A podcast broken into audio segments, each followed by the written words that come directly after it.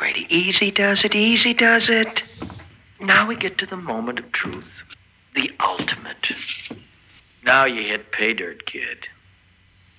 You get whatever you want. I mean, whatever I want. Well, tell me, what is it you want more than anything else on the earth? This is the moment. This is it. What is it you want, Mr. Grady? Name it. It's yours. What do I want? What do I want? I want to be the biggest. Hear me? Yeah, that's what I want. I want to be the biggest. I want to be big!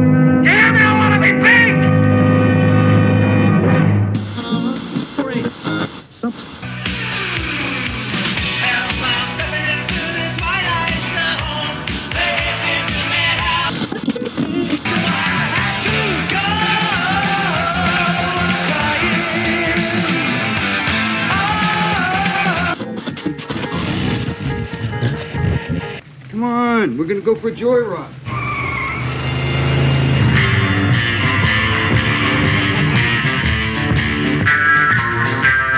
You've just made a wrong turn heading south onto strange highways.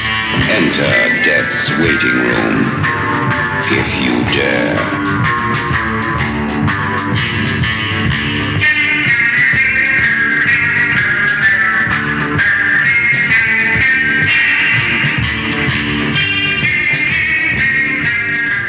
And welcome to Strange Highways. I am Paul. And hey guys, it's Terry here. I don't know why I was trying to sound intimidating, like I'm Paul and that's Terry, and you owe us some money. That's not what I meant by that. Um, but yeah, welcome to Strange Highways. I always forget to to kind of give our what what we're all about. Um, like I know we're five seasons in, but this is the podcast where we watch the Twilight Zone in sequence. So if you guys haven't figured that out by now, um, just look backwards. You'll be like, why do the numbers keep going up? That's why. But yes, um, I hope you guys enjoyed our discussion about a kind of a stopwatch. Uh, it was kind of an okay episode. Um, may we never think about McNulty again, unfortunately. Um, but we have we have a um, another one man show in a lot of ways, uh, and this would literally with this episode, the last night of a jockey, season five, episode five. Um, and yeah, I, I don't know. I don't know if we have any other banter before we get into it, Terry. Do you have anything you want to throw out before we start talking about this uh, this large cast? No, and I, I mean, like, I feel like if we could pull, pull off the band-aid as quickly as possible, we could move on to hopefully some better episodes. I'm, I know I'm giving the ghost. Oh wow! Oh, there's some controversy here. Okay, look at that. Um, the last night of a podcast. Let's call it. No. um, all right. So yeah, the, the season five, episode five, the last night of a jockey. Um, uh, the air date October twenty fifth, nineteen sixty three. Number one film, The VIPs. We had talked about that up that that movie earlier in a previous episode. One of those big star studded like got to bring all the people in. Has Elizabeth Taylor, Richard Chamberlain, and Orson Welles. Um, number one song, Sugar Shack by Jimmy Gilmer and the Fireballs. Um, so uh, day and date information. Couldn't find anything for uh, for the 25th, but the 26th. Uh, this this is just interesting to me. So, uh, two things. I. Uh, uh, Saturday, uh, the 26th, for the first time, it was possible for a uh, nuclear weapon to be carried by a missile capable of reaching any target on Earth.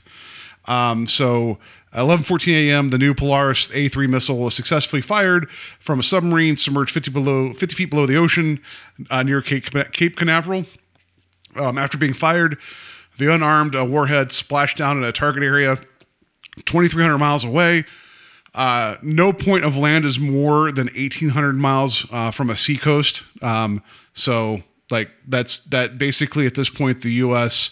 on the 26th in 1963 in October had the capability of launching a a world-ending weapon from any like to reach any point on the Earth. So that's a, that's a happy story, right?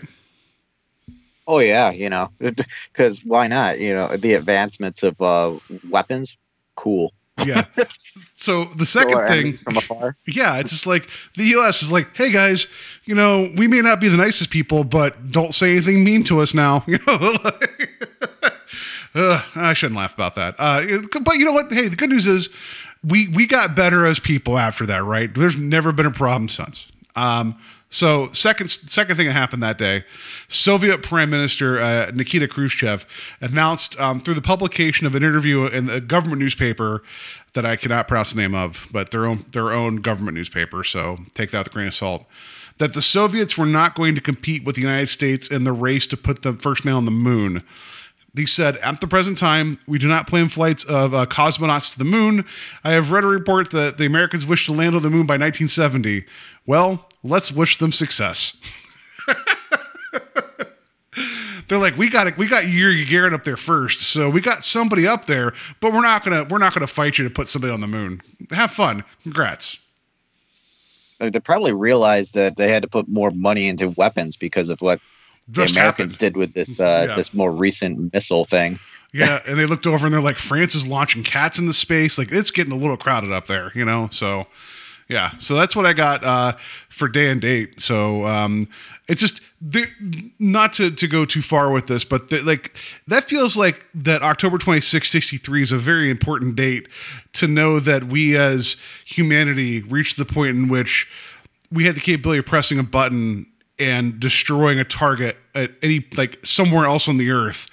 And this is the, the going forward that's the world we lived in. That seems pretty pretty big to me um, just like um, there was a point in the 70s where um, there was literally a day and an hour in which computers then knew more than man like that stuff kind of blows my mind Skynet, man, Skynet. yeah, yeah, that's, yeah, both of those, right? The, the, these two things aren't aren't aren't unrelated, right? So, um, no fate but what we make. So, all right, um, yeah, let's uh, let's get- let's get into this uh, uh, cast and crew. Okay, yeah. So our director on is a, a returning uh, uh, Joseph Newman. Uh, this is the second of four episodes that he will have do, done for this season. Uh, he did in praise of Pip.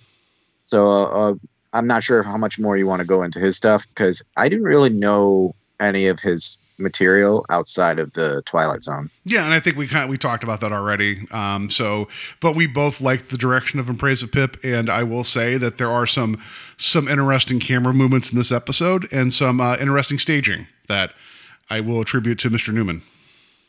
Yeah, that's a good call. Um, and then next, our writer returning also is uh, Rod Serling. So he's come back to do another episode. Uh, and uh, yeah, I we we are the fanboys. We talk about him often. So I'm not sure how much more we can add onto the the love for Mr. Serling. Do you think he came back from that four week vacation and then hammered this one out after uh, being out the door for a, a kind of a stopwatch? I, you know, honestly, I kind of think so. Like, I think that he just came back and he was on autopilot, and he hammered this one out. Oh, that's that's sad. So uh, we'll, we'll talk more about about that at the end of the episode. I have a little story about it. Uh, no pun intended. Uh, so so um, who, what who do we have in our cast? All right, so uh, leading off our cast here, we got we got Mr. Mickey Rooney. Mickey Rooney. Um, I have seen uh, Mr. Rooney in a ton of different television appearances uh, growing up, and that I had never really known him to be a serious actor. He just seemed to be the guy who would come and do like a comedy, um, like he, he was on a episode of uh, Golden Girls, and I remember him from that. And he's just, I don't know, he's just kind of a dick every time you see him in something. So, oh, um, yeah. I mean, you're not wrong about that. It's kind of, you know, that like to and to also kind of know from his personal life, he was kind of a dick. Uh, but so I'll say this. I mean, obviously, he's one of those guys that um, he he grew up in the industry, right? So I, I was looking a little bit of his information. I won't go into his full career because it did span quite a while. Um, his mother saw an advertisement for a child to play the role of Mickey McGuire in a series of short films. Rooney got that role and became Mickey for 78 of the films, uh, running from 27 to 36. So he was the, like a young, young child actor that came up in the time of silent film. And he always kind of, and he he was actually um, from what was it? Uh, let's see here. Um, in the, the 30s to 40s, he was actually one of the biggest box office draws. So he he was pretty good. But then once he kind of like stopped being a child actor, unfortunately, his height really limited his ability to take on roles in terms of what people would cast him in. So there was a lot of times that he ended up doing a lot of like more comedic work. Um, and I think, uh, and, and you and I'll talk about this episode. Uh, I, you know, you would you would carry a chip on your shoulder like that, and you can see that since Serling wrote this episode specifically for Rooney, you know, there's like, uh, however you feel about his performance, he really leaned into this. So I'll give him that. The one thing I want Oh, to yeah. make, I'm sorry, go ahead, please. Uh, it's, I I believe that wholeheartedly. He he was very good in in this episode. Um, and it was just a another side of his uh acting chops that I had never seen before. So it was it was actually kind of uh, surprising for me to see him in this kind of role. It, well, I'd also I'd throw it out um, to be similar, but not quite. In the season three episode, a game of pool, where we see Jonathan Winters playing a serious role, where we we people would normally associate with him being a comedic actor, right? So there's times where you get to see, you know, you get to see people kind of like stretching. So, um, but what I'll say, the one thing I thought that was interesting that I, I found in his uh, his Wikipedia page is that he um, in like the 20s and going in a little bit further at during that time he also briefly voiced a character called Oswald the Lucky Rabbit. Have you heard of this character, Terry? Because if not, I want to blow your mind. Uh, you know, fortunately for you and the audience, uh, I have not heard of this. So please Yeah. let me know. So Oswald the Lucky Rabbit was a cartoon character created in 27 by Walt Disney and Ub Iwerks. Uh, that's the, the guy's name, Ub Iwerks. It was for Universal Pictures. Uh, and here I should, well, I, if you look up Oswald the Lucky Rabbit, you're going to be like, he looks awful familiar because he has rabbit ears and not mouse ears. Uh, he starred in several animated short films from 27 to 38. Uh, and then a lot of those were produced at the Walt Disney Studio. When that studio was removed uh, from um, Universal Pictures, Oswald was removed from it as well. Uh, so then at that point, um, Walt Disney would then go on with Ub Iwerks and create Mickey Mouse. So Oswald the Lucky Rabbit's kind of like the precursor to Mickey Mouse. And you don't hear about it, and you don't hear about Ub Iwerks much because Disney's that kind of guy that would go out of his way to kind of um, downplay parts of history to elevate um, his own creations and outputs. So there you go. It's really interesting. I um I do recognize the character now that I've looked up the the pictures and that because I think that they still have um the the cart the old cartoons on uh Disney Plus. Well, they do now. So uh, th- that's another thing. I, I was reading about this, uh, and so in 2003, uh, Buena Vista Games, which was uh, owned by Disney, uh, wanted to do an Oswald themed uh, video game. So then Bob Iger needed to get the rights back. So the Walt Disney Company acquired the the rights of Oswald from um, was it from NBC Universal, which basically how it worked out was they got the rights, but then they were able to lend the services of Al Michaels to be the play-by-play announcer for Sunday Night Football. So they got an animated rabbit, and NBC got Al Michaels. That's a okay. That's a cool trade. right? Do you believe in miracles of trading a guy for a cartoon? I don't know. But um, Oswald actually, there was a game in 2010 that was put out on the Wii called Epic Mickey.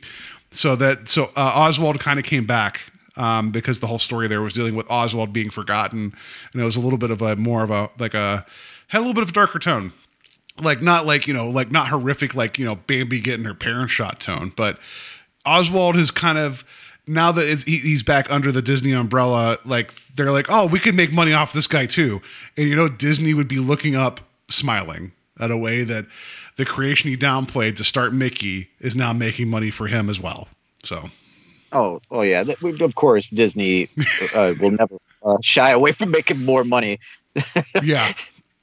So there we go. So uh, Mickey Rooney did. Uh, vo- he wasn't the only one to voice um, uh, uh, Oswald, but he he did it in 1931. So I just thought that was worthy of note because of his long career, and I just wanted to talk about the oddity that was Oswald the Lucky Rabbit. Nice. Um, Yeah. The other uh, fun fact I found out about Mr. Rooney is uh, he did the voice of Santa Claus in uh, Santa Claus is Coming to Town. Oh, the um, oh the what's it, the Rankin um, Weird, like, what's it called? The stop- thing. Yeah, yeah. Uh, rank. Oh shit! What's the name of that company? They did all the holiday specials, right? Rankin Bass. Is that it? That Uh, sounds familiar. Yeah, was it Rankin Bass that did? Um, yeah, they did the stop motion stuff. So I think they did the animated Christmas stuff. Yeah, Christmas classics. You're right. So okay, I didn't know he was the voice of Santa. Okay. Yeah, that wild, right? I, Yeah. I had no clue. Um, and uh, to get more Christmas out of the dude, uh, he was in Silent Night, Deadly Night, Part Five. I had no idea that they made five of those films. Is it just a clips? is it just a clips package of the first four films? Because I know the second one's a clips package of the second film. So I'm just wondering if they just keep adding more and more clips and just roll it forward. It's probably, you know, they probably just had some script lying around, and then they just had to put a title on it to make money, and probably had nothing to do with anything at all. Because I, I don't know, like the Silent Night, Deadly Night uh, franchise, not really one that I gravitate towards for Christmas movies. But hey, everybody's got their own little vice, right? I guess, yeah. so uh, yeah, like so with Mickey Rooney though, like he was even in like towards the end of uh, his career and life, he was in the um, the first uh, Night at the Museum film. It was him, Dick Van Dyke, and I forget who the other person was, but they he actually he played like he played like a sourpuss that was like always itching to fight, and it was his his brief role was funny. So like the guy knows comedy. He you know he knew how he knew he knew what he was good at, but he did have range. It's just that I feel like, unfortunately, and this ties in directly in this episode, um, his genetics betrayed him, and he never got like.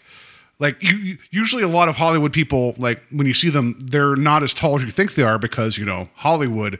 But he just he never got past a certain point, and he just never got cast in certain roles because of that, and that's unfortunate. You know, I I wonder if it was ever that difficult for like Danny DeVito, because Danny DeVito being a shorter dude as well, um, I don't think he's ever had that kind of difficulty to get roles. I mean, like he did movies like Hoffa, he was in One Flew Over the Cuckoo's Nest, and it's like he's always been a uh, like an A plus kind of um, actor. I wonder what like it really was. It was difficult for Mr. Rooney to Well- get those type of roles. a different time. There was less the small like uh less numbers of studios. Like you know, one, like being typecast was way harder to break out of. I would imagine then, right? And especially, I don't know. Like when he was growing up, especially, he was probably part, still part of the studio system where he would sign to do a certain number of pictures for a studio, and he would have to take the work that was given. So unless somebody believed that he could draw outside of what was already making the money, he never got that shot. Yeah, that's interesting. I I I know that he did um, a Playhouse 90 episode, um, and I, I wonder if that was like uh, Rod Serling's like um, reasoning for him being in this episode and really drawing out a different uh, type of character from from Mickey Rooney. Well, actually, now that you say that, I'll, I'll drop that bit of knowledge right now. So that's funny that you you mentioned Playhouse 90. So let me find that information. You caught me off guard here. Uh, where was it? Um, so this was not the first time Mickey Rooney carried a one man performance throughout an entire television drama. An earlier one man performance by Rooney and Eddie, an episode of um, uh, uh, was it um, Alcoa Goodyear Theater, so not Playhouse 90, uh, earned him an Emmy nomination in '58. Uh, Rooney had portrayed a bookie desperately trying to raise money to pay off debts so he would not be killed. Um, that would be later remade into a film called Uncut Gems. Just kidding, that's not true.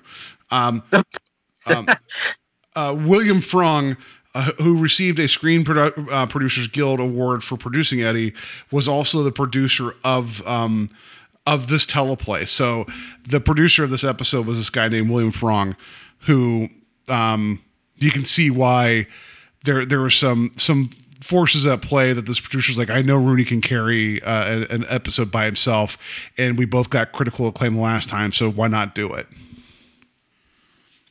That's fascinating. Yeah, I, am glad that they uh they gave him a shot uh, to play a different type of role again. Like like I was saying, it, it just seemed every time I had seen uh Mickey Rooney, it's like it was always the comedy. Yeah. So when when you saw him did doing this really serious role, I was just like floored by it because I f- first of all didn't expect it, and second of all, I thought he nailed it. So it's like this he really was a lot more versatile than people gave him credit for. Yeah, and so then I'll also drop a little bit of knowledge here because I mean this is our cast and crew and this is our cast, right? So uh, Serling Yeah. was a, a good and personal friend of Mickey Rooney, uh, and the two knew each other um, when Rooney played the role of Sammy Hogarth, and Serling scripted the comedian um, that was uh, dramatized on Playhouse 90, which is what you were talking about. Months before the, this episode was filmed, in March '63, uh, Serling was instrumental in arranging for Rooney to perform um, an act on stage at a dinner host um, that was honoring Steve Allen. So then, while that was going on, he actually reached out to um, to Rooney, and then after seeing his um, his one man um, performance on the Alcoa Goodyear Theater, Serling was like, I, I write, "I'm writing this teleplay for you. I need to, you know, you should do this." So there was a lot of um, like friendship and professional goodwill that went into getting this episode lined up. Cool. I'm glad that there there was a, a little bit of that chemistry for working with Rod and doing other projects and getting him into this. Um, yeah, it's really interesting. Yeah. So yeah, look at us being all smartphone shit. So all right, yeah, that's uh that's what we got for uh for cast uh and crew. Um, Robert McCord played the telephone in this. That's not true. I just wanted like just wanted to try to sneak in some more Robert McCord. Um, so no, that's it. That, that it's Mickey Rooney playing a dual role. We'll talk a little bit more about this. This is going to be a tough one for everybody. For not, not a tough one for everybody, a tough one for us to talk about with everybody listening, just because it's a it's a it's a different episode. It's uh, different in uh, it's set up and it's it's much more character um, dialogue driven than it is necessarily plot. So this is going to be a weird one to talk about. But uh, with that being said, let's let Mr. Serling take it away, and then we'll dig into the last night of a jockey. The name is Grady. Five feet short in stockings and boots. A slightly distorted offshoot of a good breed of humans who race horses. He happens to be one of the rotten apples, bruised and yellowed by dealing in dirt. A short man with a short memory who's forgotten that he's worked for the sport of kings and helped turn it into a cesspool, used and misused by the two legged animals who've hung around sporting events since the days of the Colosseum. So this is Grady on his last night as a jockey. Behind him are Hialeah, Hollywood Park, and Saratoga. Rounding the far turn and coming up fast on the rail is the Twilight Zone. I should also note, and Terry, you're going to laugh at this. Uh, the stock music that was being used in this episode, which is quite effective, are from two other episodes of The Twilight Zone The Big Tall Wish and The Lonely. Okay. But just think about those episode titles and the music and the, the, the context of this episode. Uh, it, like it was, they were used on purpose, but it's almost like someone was some someone was pulling something here. Yeah, that's a that's a good call. I didn't really even think about that. Um, Yeah. So all right. Um where where do we like I mean the the plot is it's it's thin but it's not it's not without merit. I, I don't know. Where where do you want to start with this? Uh, I think we just really have to dive into who is Grady and why is he so pissed off at the world. A- yeah. I, Mr. Grady is a um, he is a jockey, uh, and you can see from him reading newspapers that are scattered around his very small uh, apartment that um, that he had gotten suspended because of some kind of um, doping or something like that with the horse, and like basically the um, the the races were rigged, and it kind of led back to him. And this is not the first time that he's been suspended for uh, illegal actions in the game. Yeah, and so like I want to point out though that I did like at the beginning of this because the, the whole thing takes place in this one uh, apartment, and at the beginning you have this. Um, it's not a true bird's eye view, but it's a top down look at the apartment, and the camera kind of slowly moves in, and it and it pushes in on the newspapers on the ground, and he throws one more down. He sees headlines, um, and so it's effective to me because one, you get the whole scene. Two, um, you're already looking down on this small man, and then then the, the attention's being drawn to the newspapers. I thought that was a really cool beginning to this episode. Yeah, it gives us our our plot uh, pretty quick, and um, we understand a lot more about who Grady is without having other characters around him to uh, basically lose the fact that he's a one man show right now. Yeah, I mean, like the phone rings and it's a reporter trying to get a quote from him, and he just he he like I wrote in my notes here is like, man, Mickey Rooney seems very capable of going from zero to sixty and like and like pissed off in two seconds. I'm like, that's probably not acting. like he's really good at being like, huh, you think this is funny? Like, I'm sure Joe Pesci's like, I need to learn from this guy when I do Goodfellas. There you go. Yeah, that's a good call. I and I love that he literally pulls like every insulting name that he can call him on on televised uh tele uh, like a, a show like that that's televised because he calls him like Fink and he calls him a, a rat and he calls him like he, like all these different names in his very brief phone call. It's like, dude, you're pissed. And I guess I would be as well if this guy who just wrote a a kind of a shitty article about him and uh, you know uh, paints him in a in such an image of him being a cheater and ruin, ruining his career that much more. I, I don't I can't imagine Grady being all too excited to hear from him. Yeah, I mean, especially whenever as much as he's adamant that he was not part of horse doping or you know like fixing races or whatever, you know he Grady. You get the feeling that Grady is this guy that when he's riding high, like it doesn't matter what anybody says to him, but the moment things like don't go his way, he's quick to point out why everything went wrong and it's everybody else's fault but his own.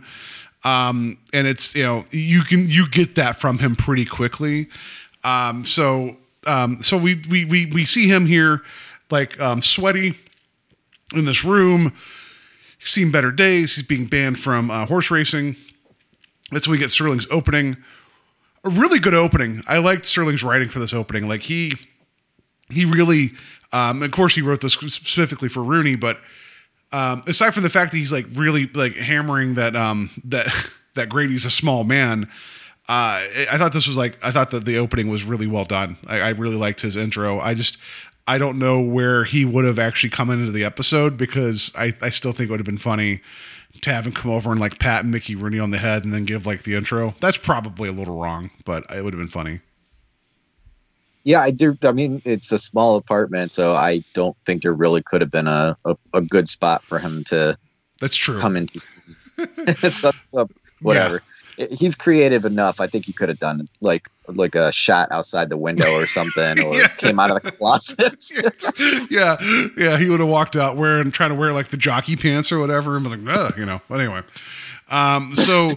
uh, uh, so then at this point we get like uh, Grady, um, you know, struggling with the with the reality that he's been banned from horse racing, but then it takes a turn because we hear another voice uh, it's like, how goes it, Mr. Grady? And he, um, you know, you you realize that he's hearing this voice, and this voice is kind of taunting him. Um, and good on Rooney because like the voice is himself as well, and we'll see that in reflections and things later.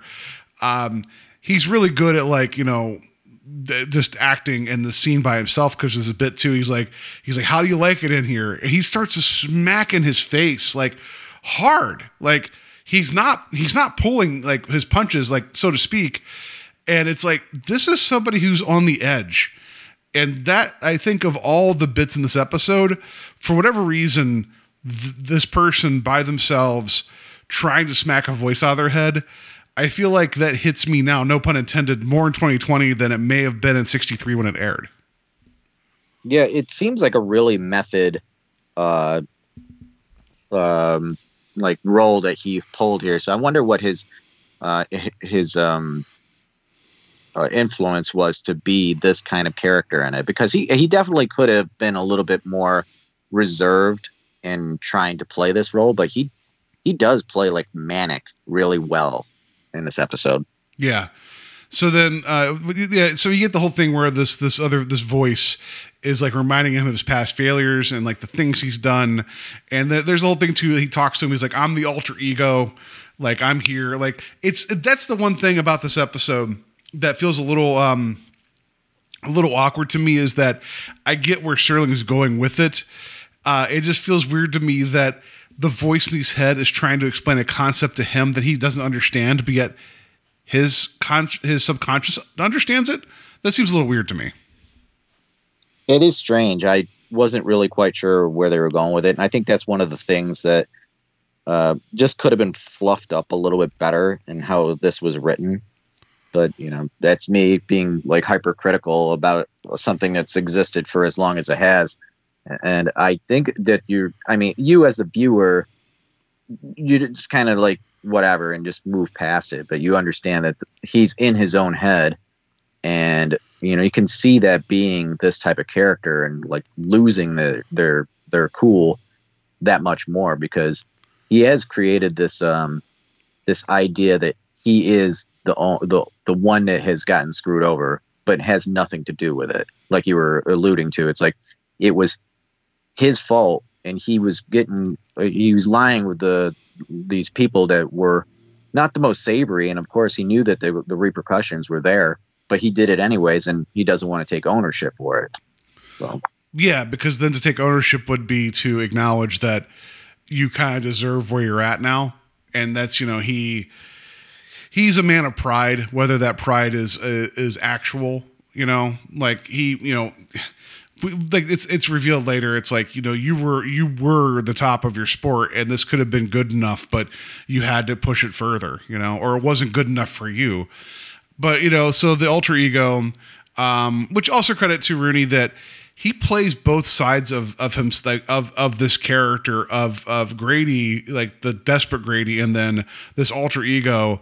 He plays them with a different tone and inclination and line delivery. So i'll give him like that's hard to do too right? And then also with the notion that um like he had to be acting against like someone giving him dialogue like his own lines back to him right? Like I, how do you do that I I don't know. I, that's it's one of the most fascinating things about this episode and showing how diverse he was, not only in this episode for what he was doing in both roles, but the fact that he was not really known for these kinds of roles either. Yeah. So the the alter ego eventually presents to him. It's like, well, here's your chance. Like, what do you want? And then um, that's when we get into like the first like big or like the second commercial break where he says, you know, like um, he says something about the fact he's like, I was a big man this time a year ago. I can be I can be big again. And then when the ego asks him like, what do you want? And he was like, I want to be big. And then he has this like kind of like this like I don't know Shakespearean moment of like screaming to the heavens, right? And you hear like that big swell of music, which is what I play at the beginning of the episode. And did you notice how the camera starts like going upward again, where it's like kind of looking down on him when he says he wants to be big? Um, actually, I take that back. That was reversed. It was it moved down to shoot him upward, so he did look like when you're doing uh, bird's eye. Oh, sorry, let me rephrase there's something called bird's eye where you're looking down. There's called something called worm's eye where you're looking up. That tilted to a worm's eye view of him, and it was subtle, but I thought that was also effective. Yeah, definitely, and it, it shows that um, him trying to become a little bit more empowered. So when he says that, it's he's taking ownership again of his life by saying, "Hey, I want to be big. I want to be. I want to be a badass again." He is taking ownership of that type of role. Like I want to be this person who I deserve to be. Yeah. So then we get to um, commercial break, come back, which I do like that uh, the whole room's like dark. We hear like like we hear thunder and lightning, uh, and the room's dark. He's asleep, and so we don't really see what happened yet. And I think that's really kind of I think it's effective. Uh, but then the ego wakes him up. He's like, "Oh, did you have a good rest?" And then uh, and then we find out that something something's different about uh, about Grady or the room. Yeah, you can see his legs are extended off of his bed. That's when you you you have you, you finally have come to the realization that he is big now, and um, he grew what what would you say like a, a almost a foot and a half. at least I like like whatever he says like I think I'm like six seven foot tall. I'm like probably closer seven foot tall. Like it's you know the scale. So like he's in the set now that is like it, for practical purposes as a smaller set. So he does look bigger, and I I adore what they did here to show this. I think that was great. Um, and I'll have an, like I'll I'll get into some notes at the end of the episode about the costs associated with what happened. But I thought this was really fun. it was really cool, and I, I love this uh, type of uh, um, filming throughout like cinema. Like one of my favorite uh, atomic age films is uh, The Incredible Shrinking Man, and I it's just it's pulled off so masterfully in that too. So I I, I, I actually thought it was kind of fun to see this um, the way it was um, filmed in this episode. Really cool. Yeah, I think that uh, Rooney and Billy Crystal should have teamed up as big buff guys after we saw Billy Crystal become a big man in that episode Dark Room that we saw. That's the buddy action cop like buddy film I need to see.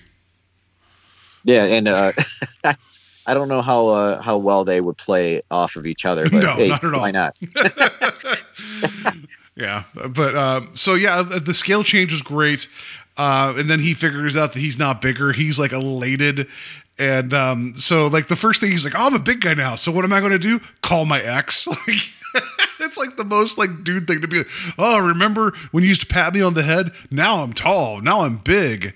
Um, and then she still doesn't give him the time of day. So we start to see as the viewer that like this is a thing that he he thinks he wants, but it doesn't change his position in the world.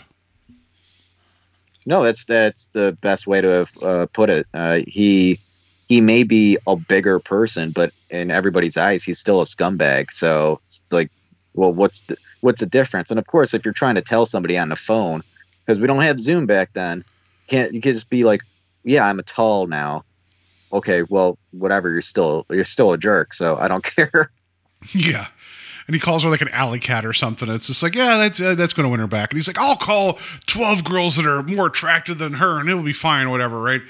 Uh, and then there's this like this bit of dialogue. I didn't get it word for word because there's a lot of dialogue. It's it's a Serling script tuck in. There's wonderful lines, and there's also like uh, some heavy lifting that goes on. Th- There's there is some riches to be had. I didn't write it all down, but when the alter ego's talking to uh, Grady, trying to describe describe what he is, basically you get the notion that that it like when someone reaches the end, like the bottom of the barrel, and there's the line I quoted here: "I am the last gasp." This is the thing that shows up to give you the opportunity to to do the thing that you want. And he's like, in some cases, I am very good, you know. And when you when you when you watch that, it's like, oh, his, his- this alter ego is like laying the trap right now, straight up saying, you know, I can do this thing for you because you're desperate, um, but it's up to you to choose how you want to wield it. Almost like a genie with a wish. Yeah, and I it it definitely calls back to the whole trope of like be careful what you wish for. But I don't I think that it's played well in the in the fact that Grady doesn't see it as a wish. He's just like, well, he's just placating him. Oh, well, what do I want? I want to be big. I want to be a badass. You know, like that's essentially what he was saying. And when he wakes up and he's he's actually a bigger guy now, it's like, well, that was unexpected. Like he didn't actually think that he was going to become a large guy. So you know now he's jumping around like a child and everything. He's he's actually like jumping on the on his floor and everything, acting really goofy.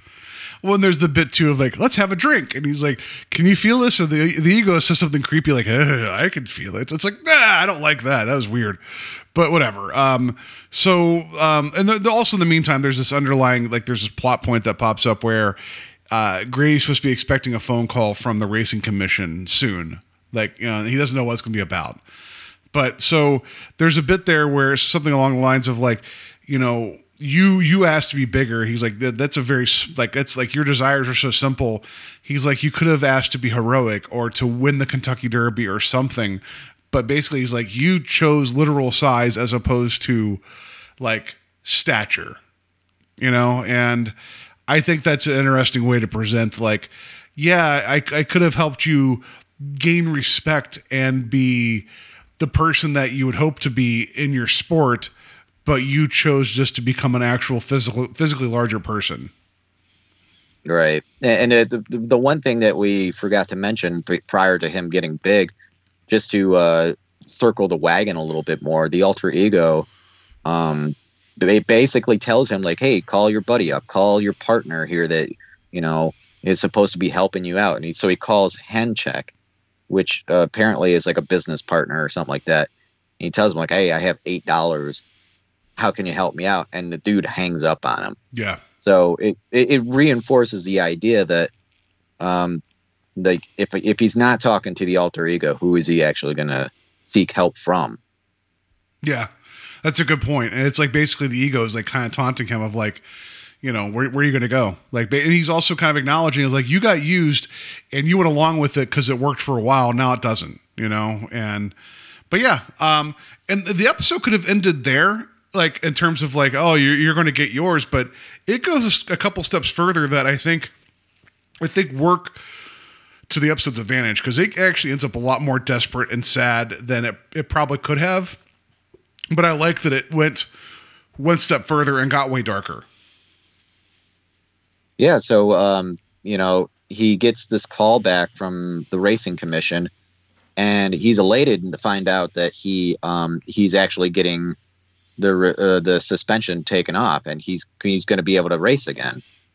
But that's when all of a sudden like the lightning flashes after he gets off the phone and the the the alter ego explains to him like essentially how high you gonna ride. You know you're huge. And he he actually becomes larger at this point too. So the room is like it's a, it's a i think they did a good shot um to make this room even smaller and to scale like all the things down even more but i just I, I thought it was kind of funny to see him just so tall now that he's almost, almost touching the ceiling with Yeah. his head yeah, no, it, it is kind of funny, but it's like, the, like I, um, the the way the story went there, where it's like, oh, not only are you screwed like where you were, now you're even bigger. So good luck. You wanted to be the biggest, which is what you asked for, you know. And and then with with Rooney, he's like he like he starts like freaking out, uh, like understandably so. Um, and he starts like just tearing apart this tiny room. Sorry, this regular sized room. Now that he's big, let's let's keep uh, let's keep perspective here. No pun intended. Sorry, intended. Um, and then he's like tearing apart the room, and he's on his knees, and you just like you know, um, yeah, he's basically being like, no, no, no. He's like, make me small, make me small, and it's like you are small, and it is like that's devastating. And then the camera does the bird's eye view again, to where even though the room is smaller, we're still we're, we're looking down on him again, and that's a really that's a really effective way to end the episode. yeah it was a it was it was good um and the fact that it's like we understand that for all of the all the things that he was complaining about he kind of had control of his destiny if he just would have taken a step back and now as a, a viewer you're taking a step back from him and seeing how ruined his life is now Yeah. So, um, yeah, that I mean that's that's pretty much your episode. Uh, the last night of a jockey, he ends up becoming, um, you know, a Goliath or whatever. But, uh, yeah. So you you said at the beginning of this episode, like, let's rip this band-aid off and get into it. Um, what are your what are your thoughts about it? Um, see, I'm I don't know, like the fact that it was it was the one man band kind of thing.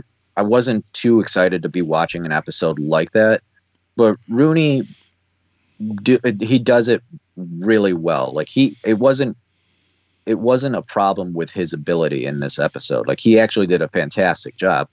It just for me it didn't seem like there was enough substance there and the majority of the time when I watch a film or shows or anything like that, I don't like one set. Like I don't want to be in one room the entire episode, the entire show. It just doesn't. It's not too effective for me as a viewer. I, I, I lose interest pretty easily when it comes to something like that. I mean, that's fair. So I, I will say, um, I whenever um, I had the idea for this show percolating in my head, um, I had watched a couple episodes just to kind of see like thoughts or like how I was feeling about it. And this is one of the ones I watched like originally, um, and. I you know I thought it was interesting at the time. I thought like the like the the hook of it when you get to him actually being big. I thought that was pretty cool. So it was hard for me to come into this one with like a fresh mindset because I had seen it previously. Um, is it you know is it one of my favorite episodes? It's not. Can I respect his performance in this? Absolutely. Um, it is easy to say that this episode is very similar to a season two episode uh, called "A Nervous Man in a Four Dollar Room." Uh, that Serling also wrote. It was almost a one man show uh, where a guy uh, is being pressured to um, have some money or go out and, and shoot an old man to to get the money back to like a piece of bookie, uh, where he has a guy, uh, his his his um, other self talking to him through a mirror. Um, the shows are pretty pretty similar in what happens. So to say that like I already I've already seen this type of take, um, you know, that would be fair. The direction with uh, this is somebody torturing themselves, even though they're aware of what they did to get them here. I thought that was a different enough. Um, and also, I guess I'll never be upset with a um, a different attempt at presentation for an episode. Like this, this is taking some chances. And I know you you said you lost you would lose interest in something like this over time. Um, this is not your typical episode of the Twilight Zone. This this took some risks. and I'm glad that they they they did that because without those risks, I think this one would really fell on its face. I mean, there there is quite a bit here to dig, uh, especially uh, our our conversation now. I I have a a, a little bit better view uh, of of the episode itself, but it's still you know it's still one of those things that the, what was here wasn't typically what I would gravitate towards and I've seen plenty of of the whole like careful what you wish for tropes um, in other episodes that I felt was a little bit better. No, it's fair. I, I agree. I would agree with that completely. And we've we've covered that stuff before, and we'll that's a trope we'll see again and again. And somebody's own inability to acknowledge their own fallacy is going to be their undoing. And we'll see that again too. And that's I think that's part of the fabric of the Twilight Zone. So I'll give you that. Um, so, um, do you have any other notes about the episode? Because I want to get into the costs of the sets, and then Serling's own kind of take on this episode. Well, I do want to um, see if there's any parallel that you can draw between this idea of this guy all basically going stir crazy and named Grady and the possibility that it has any connection with uh, The Shining. I mean, I, you know, King grew up watching The Twilight Zone, right? So maybe it wouldn't surprise me if that that the name pops up because of this.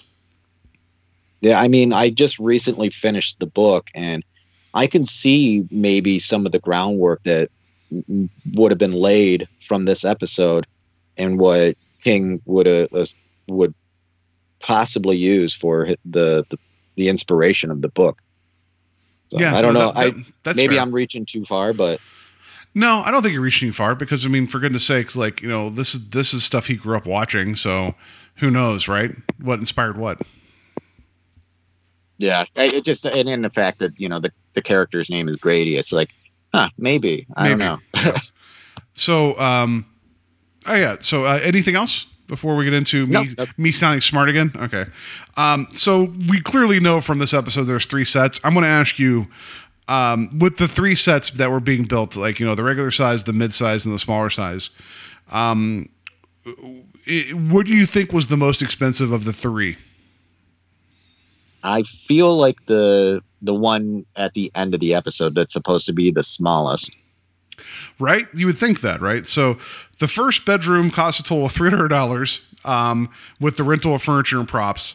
The second bedroom cost one thousand dollars since much of the furniture had to be custom built.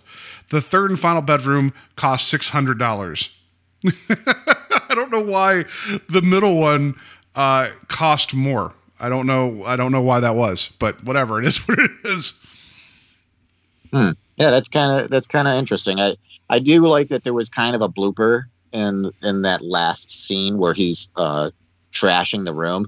When he throws the um the dresser, you can see that it's just hollowed out in the back of it. yeah, yeah. That's you know, yeah. It's yeah. You're right. Um. So uh, they're like, hey, Mickey, can you just bring some actual things from your home? I'm, I'm kidding. That's terrible.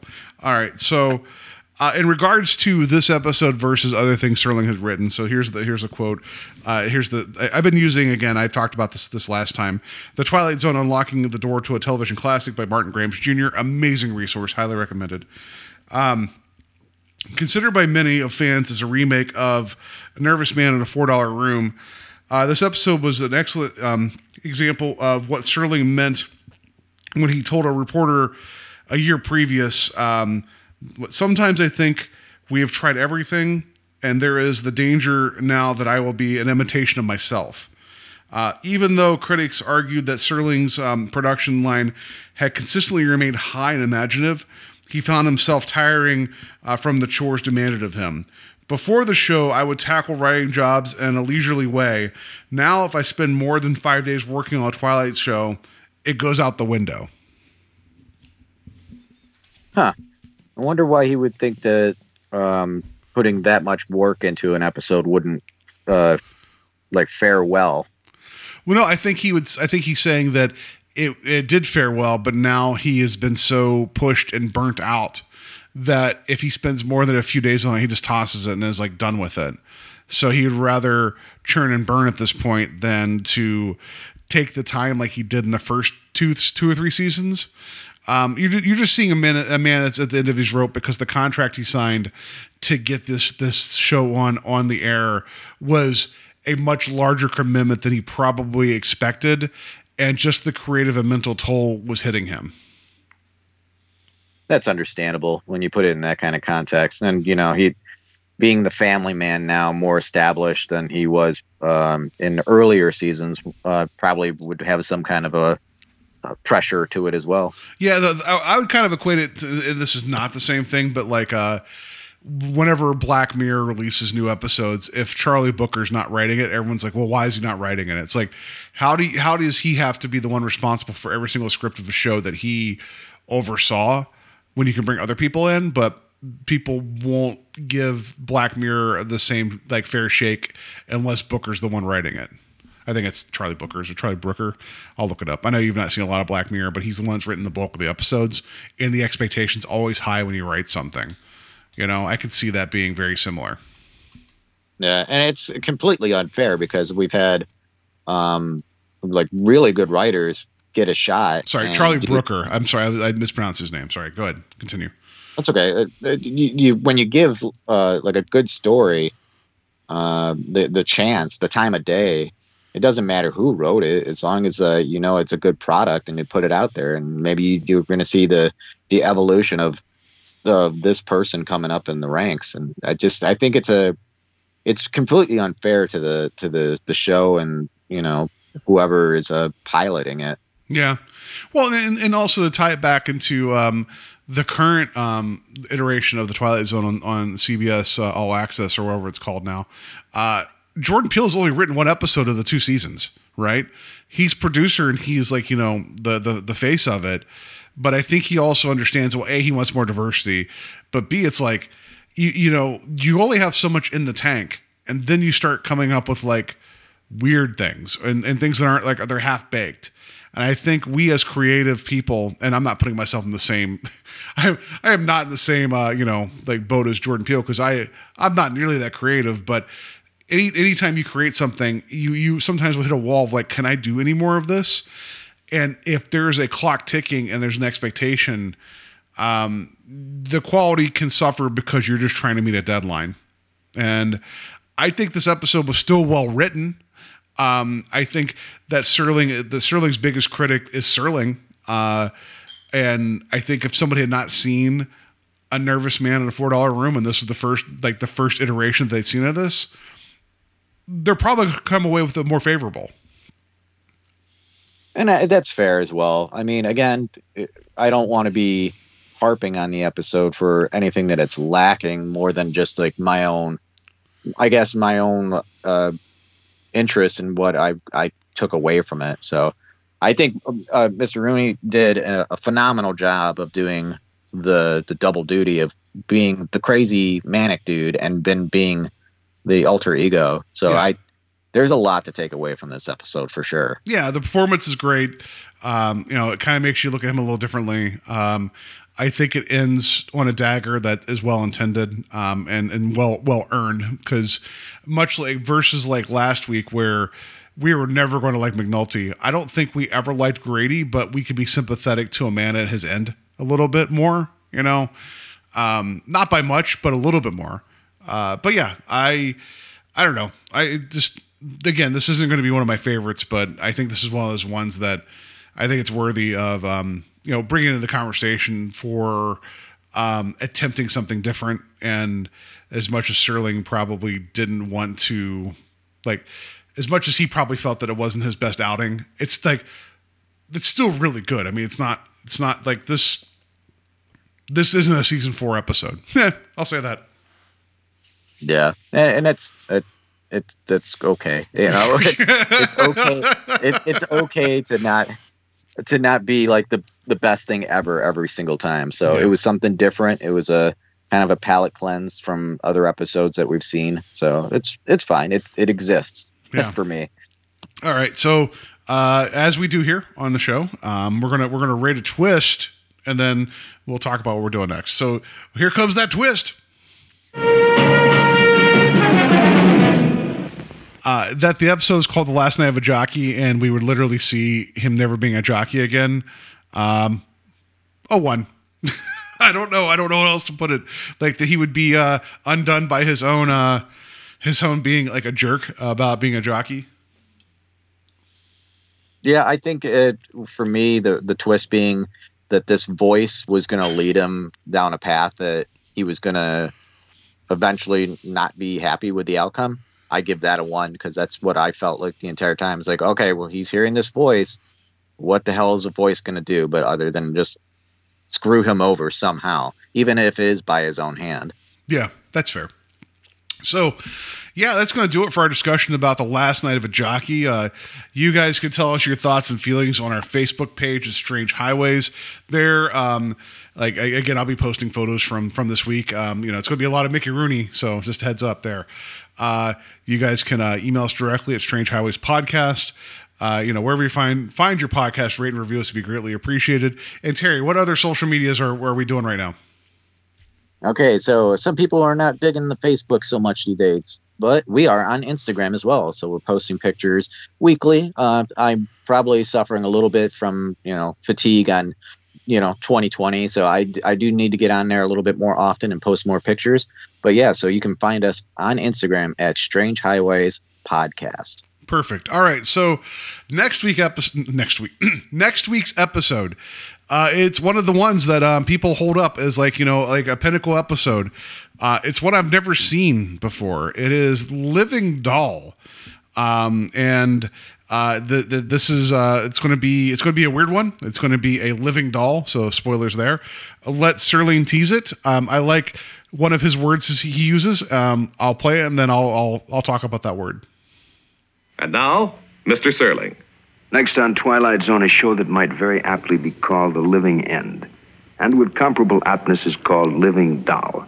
It's written by colleague and cohort Charles Beaumont and stars Telly Savalas and co-stars Mary LaRoche. Mr. Beaumont supplies us with a little weirdie involving a man and a doll. It comes well recommended. Next time out, Living Doll. It's a weirdie. I don't even, I don't even know what that is, but I love that word. We're, so we're getting Kojak in this episode. We're getting Kojak, and we're getting Hell a, yeah. we're getting Kojak and a real doll. That's not what's happening, but like, yeah, like um, we're getting. I think this is the Talking Tina episode. Uh, yeah. So um, I've never seen this one before. I just know that this is one people do reference when they talk about the Twilight Zone. Yeah, I'm actually pretty excited for this episode. Uh, yeah, it's one of the the mainstays for uh, when people talk about Twilight Zone, and it's pretty uh, highly ranked. So this should be a fun discussion. Yes. So that's going to do it for us this week. Have a safe week. Uh, be careful out there. You know, the the world's getting weirder and weirder. It's getting it's getting a bit of a weirdy. It's getting a bit of weirdy out there. Um, yeah, and um, I don't know. Uh, I got nothing. Like if if the voice in your head keeps asking you what you want, um, maybe just ask for like um, job advancement as opposed to getting physically bigger. That's all. that's all I got. Uh, and make sure you don't bust up all your furniture.